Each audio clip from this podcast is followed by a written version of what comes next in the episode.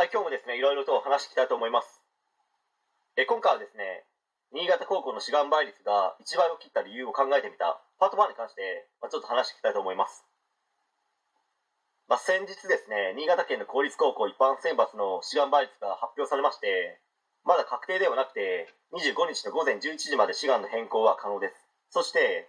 3月3日にですね、学力検査を行い、まあ、新潟市内ではですね、新潟高校と新潟南高校だけが3月4日に学校独自検査を行うというですね、スケジュールになっています。追加の検査に関しましても受けることができますので、まあ、詳しくはですね、県のホームページを閲覧していただけたらと思います。あそしてですね、タイトルにあります新潟高校の志願倍率が1割切ったということに関してですけど、まあ、過去を遡ってみてもですね、新潟高校が1倍を切ったことってありましたかね？まあ、自分はですね、著しく記憶力の方が悪いので、全く覚えてないんですよ。まあ、過去のデータを見ればすぐに分かることなんですけど、おそらくないのではないですかね。まあ、ここで様々なことが考えられると思うんですけど、まず簡単にですね、新潟高校のことをおさらいしますと、まあ、今も昔もですね、変わらず、新潟県内では頭一つ飛び抜けた県で一番の進学校です。まあ、通称は県高と呼ばれています。偏差値は普通科で71前後、理数科では73ぐらいありますので、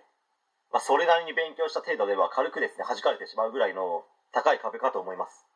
まあ、ちなみに自分が通っていたですね、新潟高校に負けないぐらいの超進学校の偏差値は35から38でした。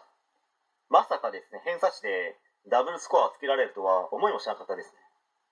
まあ、新潟高校の卒業生といえば、 DeNA 会長兼経団連副会長の南場智子氏、報道ステーションメインキャスターの大越健介氏、現新潟県知事も卒業生ですね。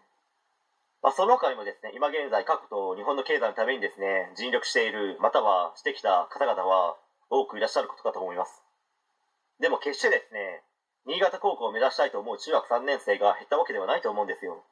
新潟高校を目指したい気持ちはあるし、あったんだけど、ということですよね。まあ、これに関してはですね、全国のトップ層の進学校でも同じような現象はもしかしたら起きているのではないでしょうか。